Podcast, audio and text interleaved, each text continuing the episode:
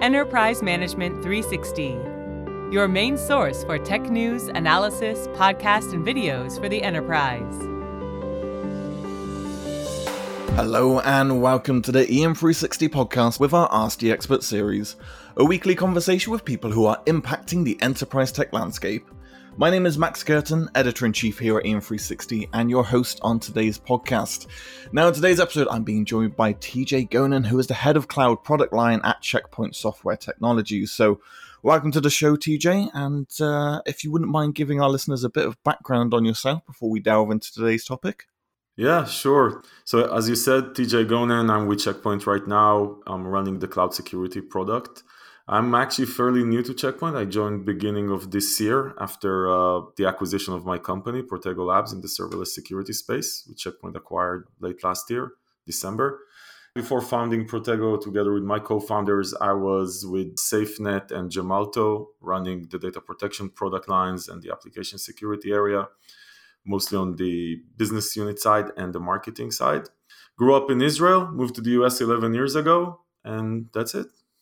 So, a wealth of experience, which is why you've come to the show today, because you're going to be discussing securing native cloud developments in the current landscape and the possibility of a cybersecurity pandemic with the post COVID 19. So, I wanted to start off with that kind of area and find out from your perspective what concerns you might have for cybersecurity post COVID in relation to the agility and the rapid increase of cloud adoption. Yeah, it's interesting. I think COVID definitely turned the things up for cloud adoption. Mm-hmm. In any case, everybody was moving to the cloud. There was no doubt. And it's been probably the biggest initiative on people's agenda.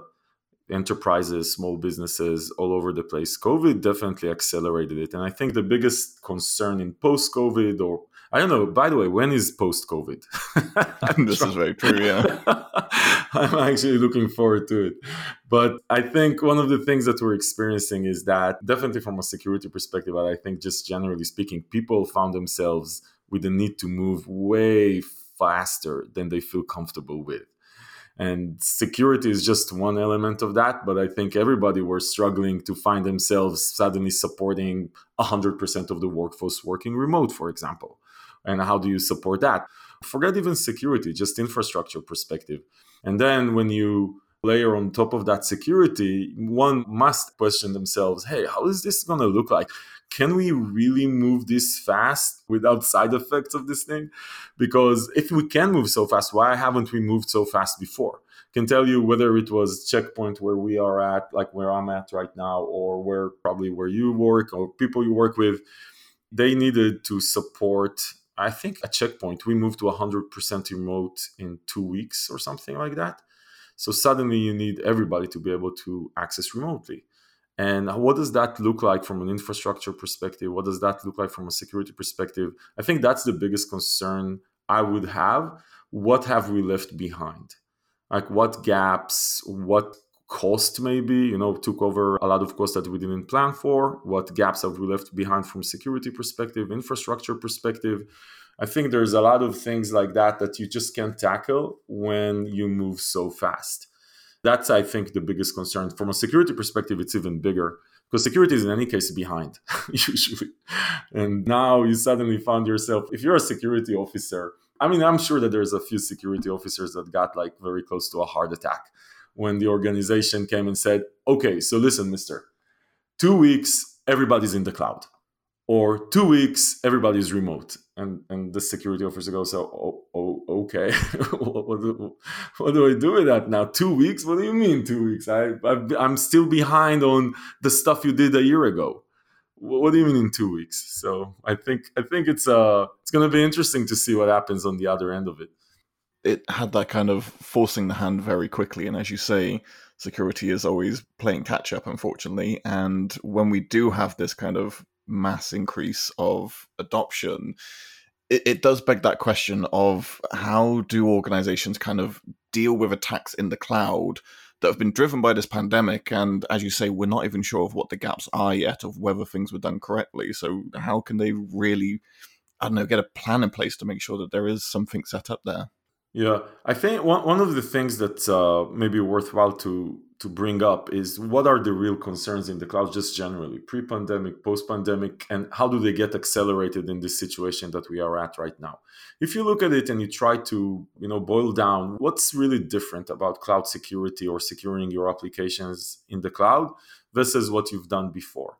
And i think that there's a lot of sort of fud around cloud security, right? It's less secure because it's in the cloud. That's not true. Right? By definition, it's not true. It's not less secure because it's in the cloud. That's not an essence of why it's not secure. Potentially, you might have gaps because the cloud is a new environment, but that's not even that, also. I think the biggest thing is that the cloud allows you to move really fast and to adopt new services really fast. Now, that's a trajectory that organizations have been on for even before cloud. Cloud just accelerated it. If you look at the way that people deploy new applications, new capabilities, develop new capabilities into their infrastructure, that's been on the rise or at least trying to get faster forever. Cloud just allowed you to do everything with a script or with two clicks of a mouse.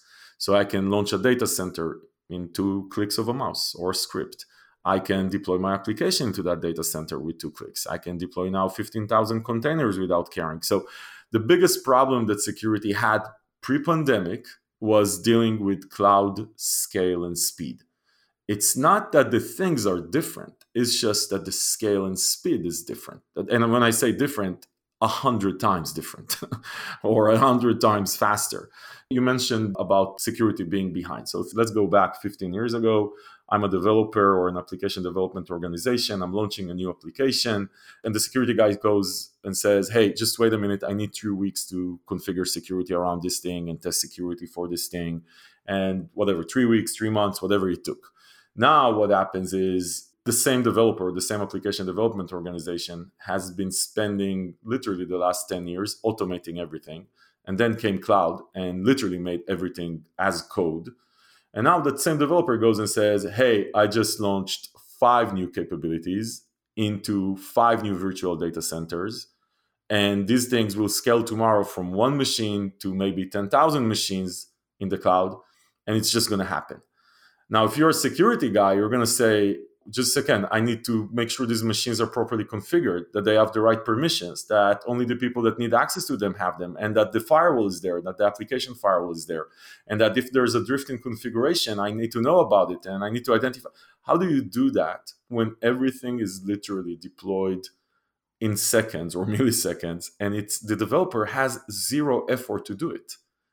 If you think about the lack of parity between what application development organizations can do today in the cloud age or in the cloud native age and what security can do, there is a huge gap in scale and speed. Everything is getting automated on the introduction of capabilities, and everything is not automated in the world of security. So, back to your question, now you take that and you try to say, okay, how do I actually now adapt to this thing when if before the pandemic I could say, hey, you know what, guys, I get it. You can run really fast, but I need whatever, five times the time that you need. Today, with the pandemic, you can't say that anymore at all. I mean, you couldn't say that really before, even because the barbarians are at the gate and they will just run you over if you just say slow down. But with the pandemic, what do you say? No people we can't move to uh, no people can't connect remotely let's just wait. Or people can't use cloud services let's just wait i need to configure my firewall. It's not going to happen. So i think back to the original question of what people need to do first thing you need to understand that maybe this is a great opportunity to figure out that you have to change your mindset as a security practitioner. You have to change your mindset. You have to be as automated from a scale and speed perspective as the stuff that you are charged with protecting. If you don't wake up in the morning and say, hey, how do I automate the presence of security? How do I make it sure it's continuous, even if I'm not around? How do I make sure that when the developer deployed something new, security is already there automatically and I don't need someone to sit down and configure it for three weeks? If you don't think like that, by definition, with pandemic or without, you're going to lose the battle with pandemic you lost the battle already like you're you're already toast because you're behind so i think automation is the number one priority that people should have from a security perspective. And then go back to the things you sort of used to do before, whatever it is, network security, ask yourself, okay, how do I automate it at scale and speed? Okay, you did application security. How do I automate that at scale and speed? You did patch management, posture management, sort of patch management, vulnerability scanning. How do you automate it? We have a saying in my startup. It said, "It ain't done till it's automated." So whatever you're working on, a project, you're not done until it's fully automated. If there's still pieces that are not automated, you're still working on the project because otherwise you're going to fail. So I think mindset change is probably the number one priority.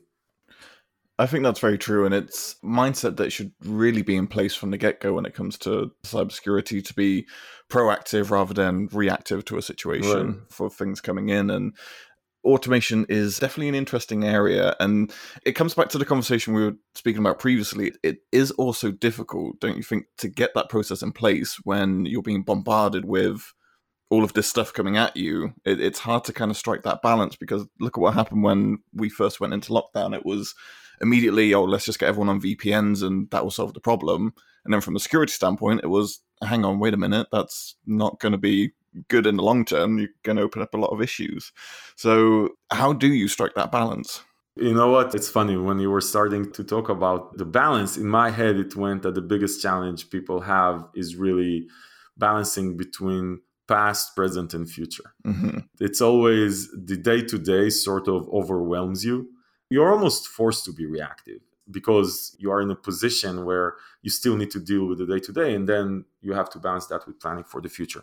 One of the things is again i'm very big into mindset. So if we're talking about mindset i think that the first thing that you need to understand from a security perspective that your job definition changed. And it's not being the gatekeeper because that's those. Listen if you're a security officer and you're spending your time in saying no someone is going to replace you.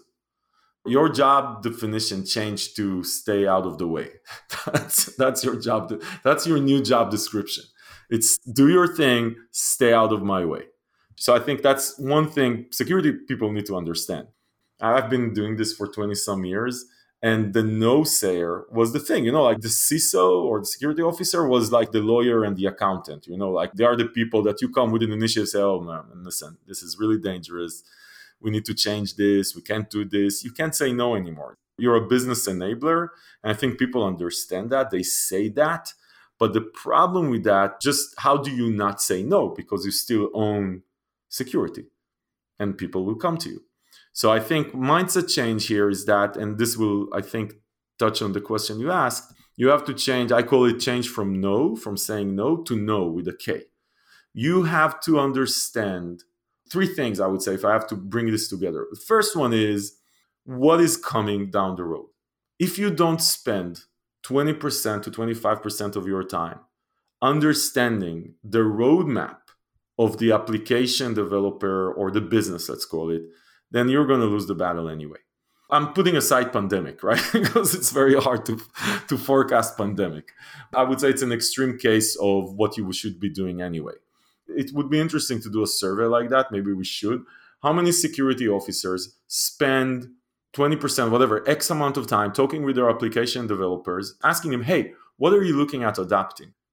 What is the new stuff that's down the road for you? Which technologies are you looking at? Are you going to be using serverless computing? Are you going to be using Kubernetes? Are you going to use containers? Which cloud services are you really excited by? What's the new deployment process you're looking at? How are you automating your stuff?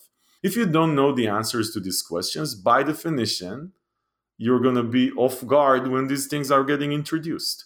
And that's what always happens. So you can't say no. You have to move to no with a K, which is one, understand where are things going, be ahead of the game, understand what they're adapting, what are they piloting right now. Because the timelines, as you probably seen a hundred times in the last five years, if they're POCing something today, in two weeks it's in production. That's what happens right now. People like play with it. Oh yeah yeah it's just the sandbox that i'm playing with uh, amazon lambda aws lambda. And then you know five weeks after it's oh yeah yeah i have this function there in production. It's doing it's not doing a lot but it's there in production. So i think the security officer job thinking about it they need to have a cto sort of.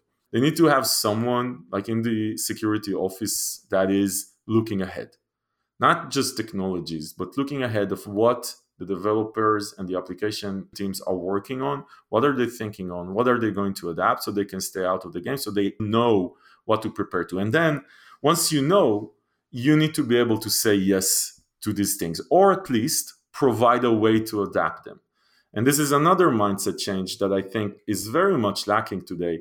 With security people, you hear the term of guardrails. So if you think about it, it's such a bad connotation. Like for me personally, guardrails sounds very limiting. it sounds like you're gonna right electric fences. If I move, you're going to electrify me. If you think about this age we're living in, where the developer and the DevOps people are king, they're the king. They're the real business. You're a security. You're enabling them. So guardrails is such a bad connotation. And I think that part of this shift also, people need to start to think about hey, listen, it's not about guardrails. I actually want you to move fast. I want you to move fast. Here's a paved road. So the paved road concept is saying, hey, I want you to adopt the cloud. I want you to adopt it. Here's a paved road to do that. Use it this way. You're fine. And yes, I'm going to put guardrails, but hopefully you're not going to run into them because, I mean, if you move off the paved road, yeah, maybe you'll get electrified. But generally speaking, if you stay on the paved road, you're going to be fine. So I actually want you to go this way. I'm going to enable it. But in order to build this paved road, you need to know where it's going. You need to be ahead of the game, which is very much, very much lacking today, mindset wise. It's very reactive. We did our startup, again, it was in serverless security, and that was very advanced I mean, you can only imagine when I talked with organizations, nine out of 10 security organizations knew that the developers are using, let's say, AWS Lambda or serverless, but they didn't even know what it is. Like they didn't really know what it is, but it, it was used already. By definition, going to be behind. The number one priority, back to your question, is no, you need to be ahead of the game. You need to put 20% of someone's time or put a CTO and understand where things are going so you can plan for it and build these paved roads. If you don't build a paved road, people will be just doing anything they want. I don't know if you remember pirating movies, downloading movies. You remember Emule, BitTorrent was so prevalent. So prevalent.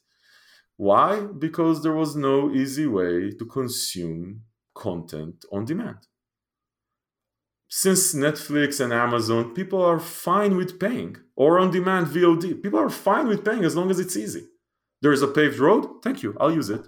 You're going to add friction. I'm going to pirate. I'm going to find a way around it to get what I want. Yeah. Exactly. That's that's always yeah. how it goes. It's always. I think that paved road is a very important message to take forward because, as you say, then we don't have the mistakes, we don't have the issues, and we don't have people cheating the system to get what they want. So say there's an organization out there who is just on the fence about, okay, let's go over to the cloud. What would be the kind of top pieces of advice that you would give to them before even embarking on this journey? CISOs are all prepared, they know what they need to do, but what do they need to do to make sure there aren't those mistakes and issues? First, really, this concept, like you said, of a paved road is very important. Whatever you do at the end of this, if you add friction to the process, then you're going to lose the battle. So, number one, I mentioned it a bit before go talk with developers. Go talk with the application, people who actually build the stuff you're supposed to protect, and understand their workflow. And you need to adapt whatever security you put in place to their workflow think about you and me. If someone comes to us and say, "Hey, listen, yeah, you can do this, but before you do this, you need to do also," uh, you're gonna say, "Dude, listen, just leave me alone. I'm gonna find a way around this." So you need to understand how many CISOs, like if I had to guess how many CISOs or security practitioners understand the development process, my guess would be 99% don't. What does it look like when I deploy new code? How do I test it? What's the process? And here's an example. You'll find a lot of people from a security perspective say, yeah, deploy it, and then I'll come back to you in, in three days from now if I find an issue. Three days. I'll already move to the next application. You're killing me with the three days. I'll just find a way around it. So, one, understand your customer.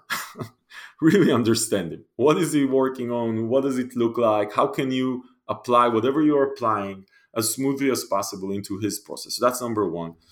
So people do DevOps, find people who understand DevOps and can speak their language. like literally and are not afraid when people say code or python or whatever you're not getting like oh my god i don't know what you're talking about. So that's number one. And by the way you know it's interesting i talked with a lot of uh, more advanced let's call them security organizations. They're hiring developers. People with development background because they can speak the language.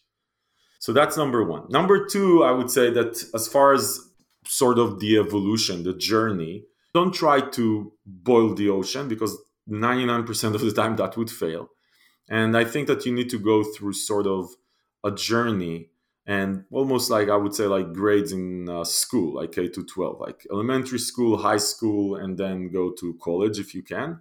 But I would say that the elementary school is to do the things that you've always done before cloud, but to find a way to do them in an automated, continuous fashion, which is number one, make sure that your sort of cloud perimeter is protected.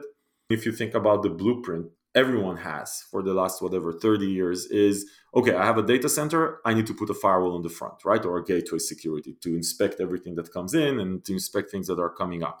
So find a way to automatically deploy sort of perimeter protection for your cloud environment. So if your developer is launching a new Amazon VPC, so data center, make sure that you can put whatever gateway security you can automatically there and make sure that it's pre-configured because it's a paved road.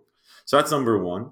That's elementary school. And then the second part of elementary school is find a way to automate security posture management. So again, when you were before the cloud, you had something that made sure that machines are patched, that there's no known vulnerabilities, that permissions are managed. This problem is way bigger in the cloud. Think about a company like Zoom that when they started, they had maybe 100 machines in the cloud. Probably now they have 100,000.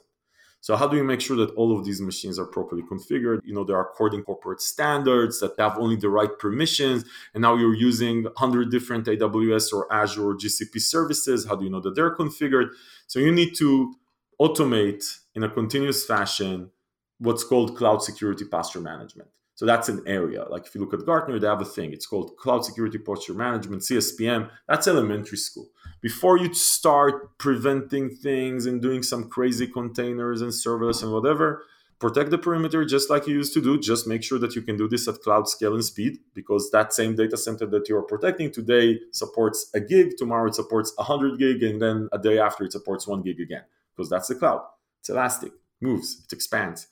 So make sure that you can automate traditional network security elements, but you can make them at cloud scale and speed and cloud security posture management. Something that can automatically, every time something gets configured, it automatically gets checked against whatever it is, whether it's compliance regulations like PCI or your own corporate standards. And it does that continuously in an automated fashion. Someone opens a new account, it automatically gets checked according to your standard. You don't need to ask your developer for anything. Like you don't go to the developer say, hey, change your habits in order for me to be able to do that. So network security for the cloud and cloud security posture management is sort of elementary school.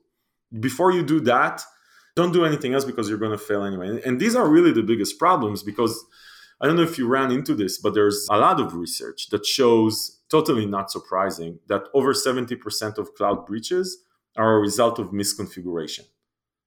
So you read, probably, I mean, maybe you write about it and you read about it that, hey, someone left S3 bucket on Amazon open, it was public, and 99% of humanity had access to it. And it's not surprising that this is happening. If I have things that change all the time and they automatically scale, and I can have one today and a 10,000 tomorrow, of course, something is going to be misconfigured if I'm trying to do it manually. For sure. So the ability to prevent these things is the number one priority should be. Like start with a way to continuously automate security posture management. Make sure that your act is together that you are not suspect to the very basic things of oh we left this open. Ah damn it. Right?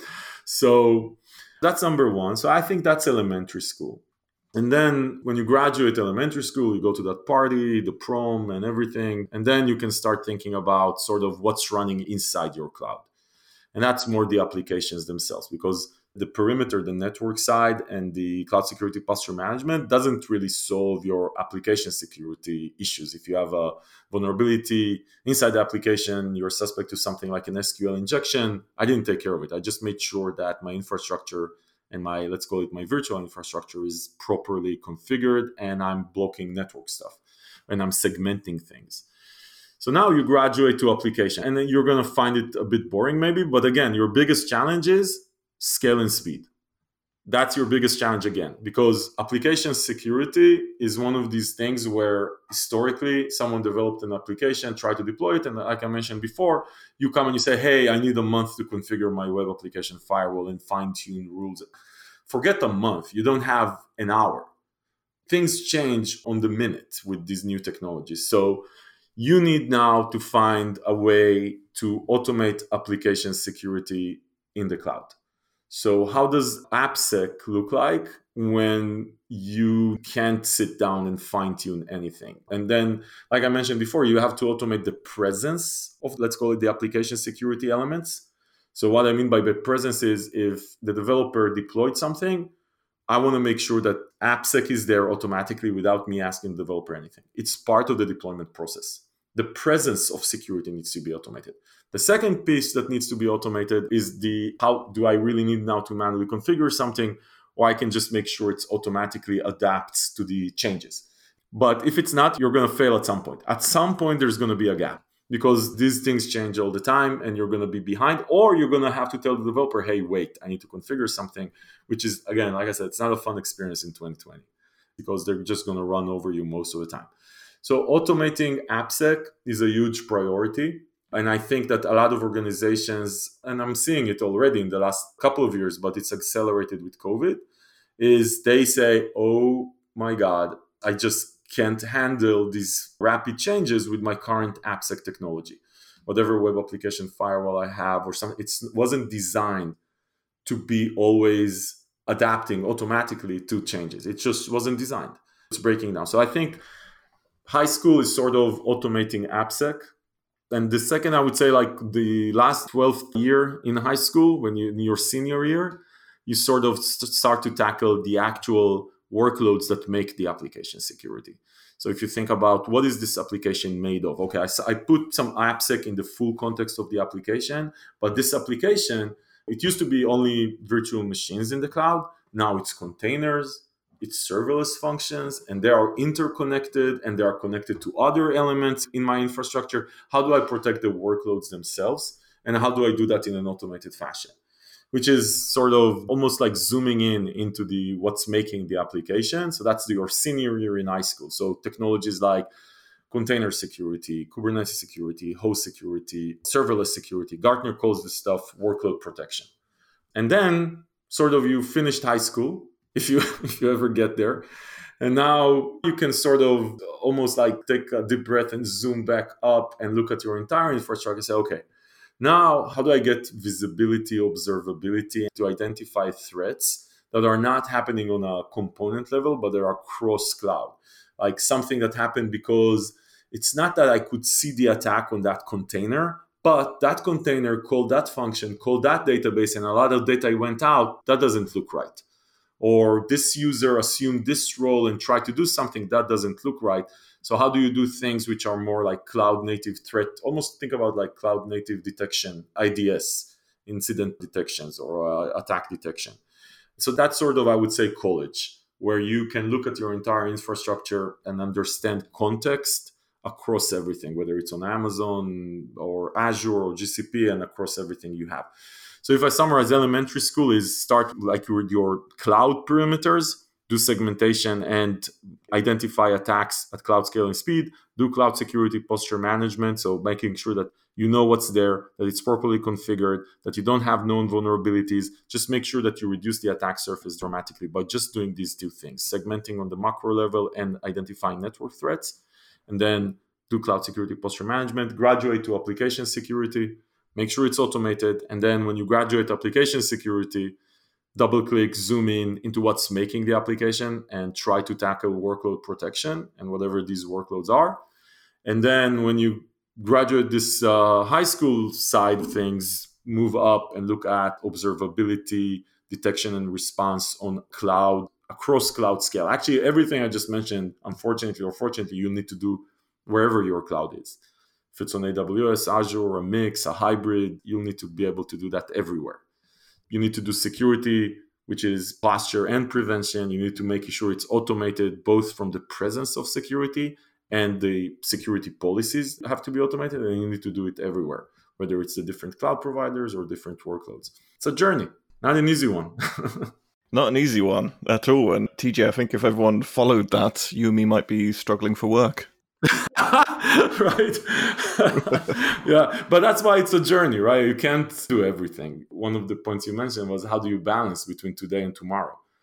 You know a, lot of times you probably talk with a lot of people where they say yeah man I, i'm just i can't do everything. Yeah you don't need to do everything. Yeah. You can't.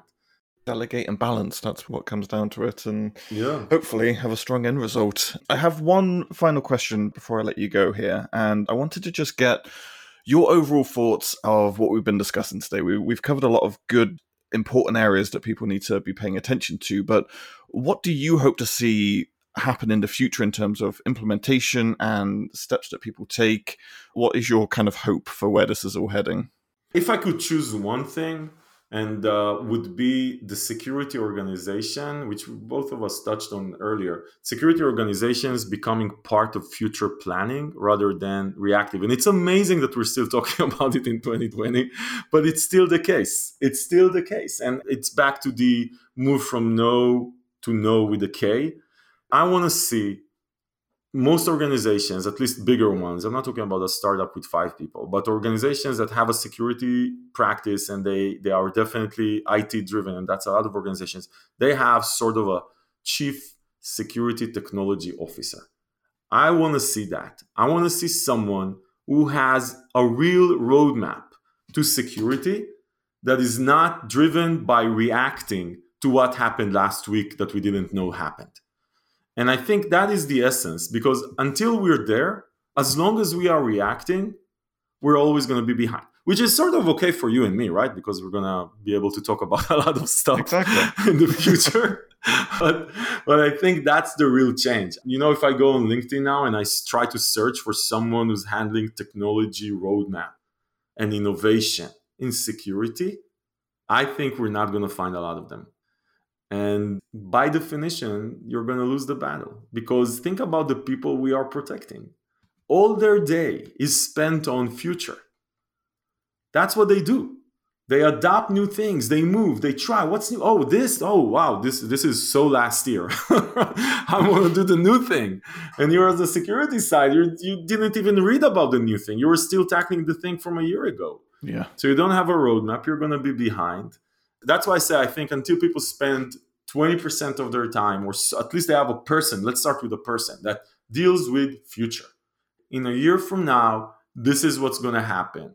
This is how developers are going to deploy applications. This is how processes are going to change. This is how technology is going to change. And this is what we should have in mind to be able to tackle that. And what actions should we take? Here's our security lab. Here's our innovation lab. That's what I think if someone tasked me with doing this in a large organization, that's the first thing I would do. I would hire a technologist, a visionary, someone that can sit with the CTO of the company and say, Yeah, you're my best buddy, not these security people. I want to know where you're going.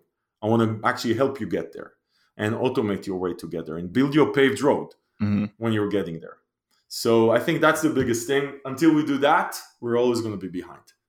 it's just that's the way it's going to be. No, I, I 100% agree, and it's it's something that organizations should be looking at instead of just playing catch up when a threat comes in or or things like that. Because I speak to you know industry independent analysts every week, but they're not being hired day in day out for companies to kind of just sit, as you say, talk what's coming, what the issue is going to be. Yeah. Obviously, it's hard to predict. You know, no one could have predicted what what's happened this year, but they can at least take a step in the right direction and get to that point you mentioned analysts it's an interesting point. Analysts talk about the past. I'm telling you.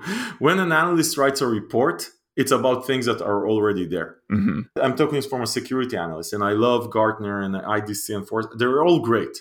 But if there's a report out it's out there already. It's things that happened. So you need to be your own analyst, sort of. And yeah, talk with analysts and understand where things are going, but you need to be your own. Developers are spending tons of time going to conferences. When, when a developer, an application, or when a CTO of a company goes to a conference, he goes to a conference about the future about things that are going to happen. Which technologies are these cloud providers introducing? What are the new things? When the security guy goes to a conference, it's about how do we protect the stuff that was introduced two years ago? Yes. So it's just a very different mindset, right? The whole industry needs to change. It can sort of maybe not predict the future, but you can be involved in the future. Exactly. Way more than we are today. And I think, yeah, it's an interesting mindset change. It's going to take some time to get there but I could choose a job. That sounds like a fun job, right? Like outlining roadmaps for the future rather than chasing developers that are trying to bypass the system. Be the change you want to see, as they say. So maybe exactly. that's where, where you need to be heading. DJ, it's been great speaking to you today. Uh, I can't thank you enough. So thank you very much for coming on today's podcast, walking us through these issues, and just giving your your outline and discussion on it. Awesome. Yeah, pleasure. Thank you very much for having me. Thank you. And thank you, everyone who took the time to listen to this podcast. We hope you took a lot away. If you want more information, please head over to checkpoint.com. They've just got a new cloud security report out as well, which is worth a read. And you can find lots of great resources on their site. We'll be back next week with another episode in our the Expert series. You can join the conversation at EM360 on our socials, Twitter and LinkedIn. And for more great daily content, of course, head on over to em360tech.com.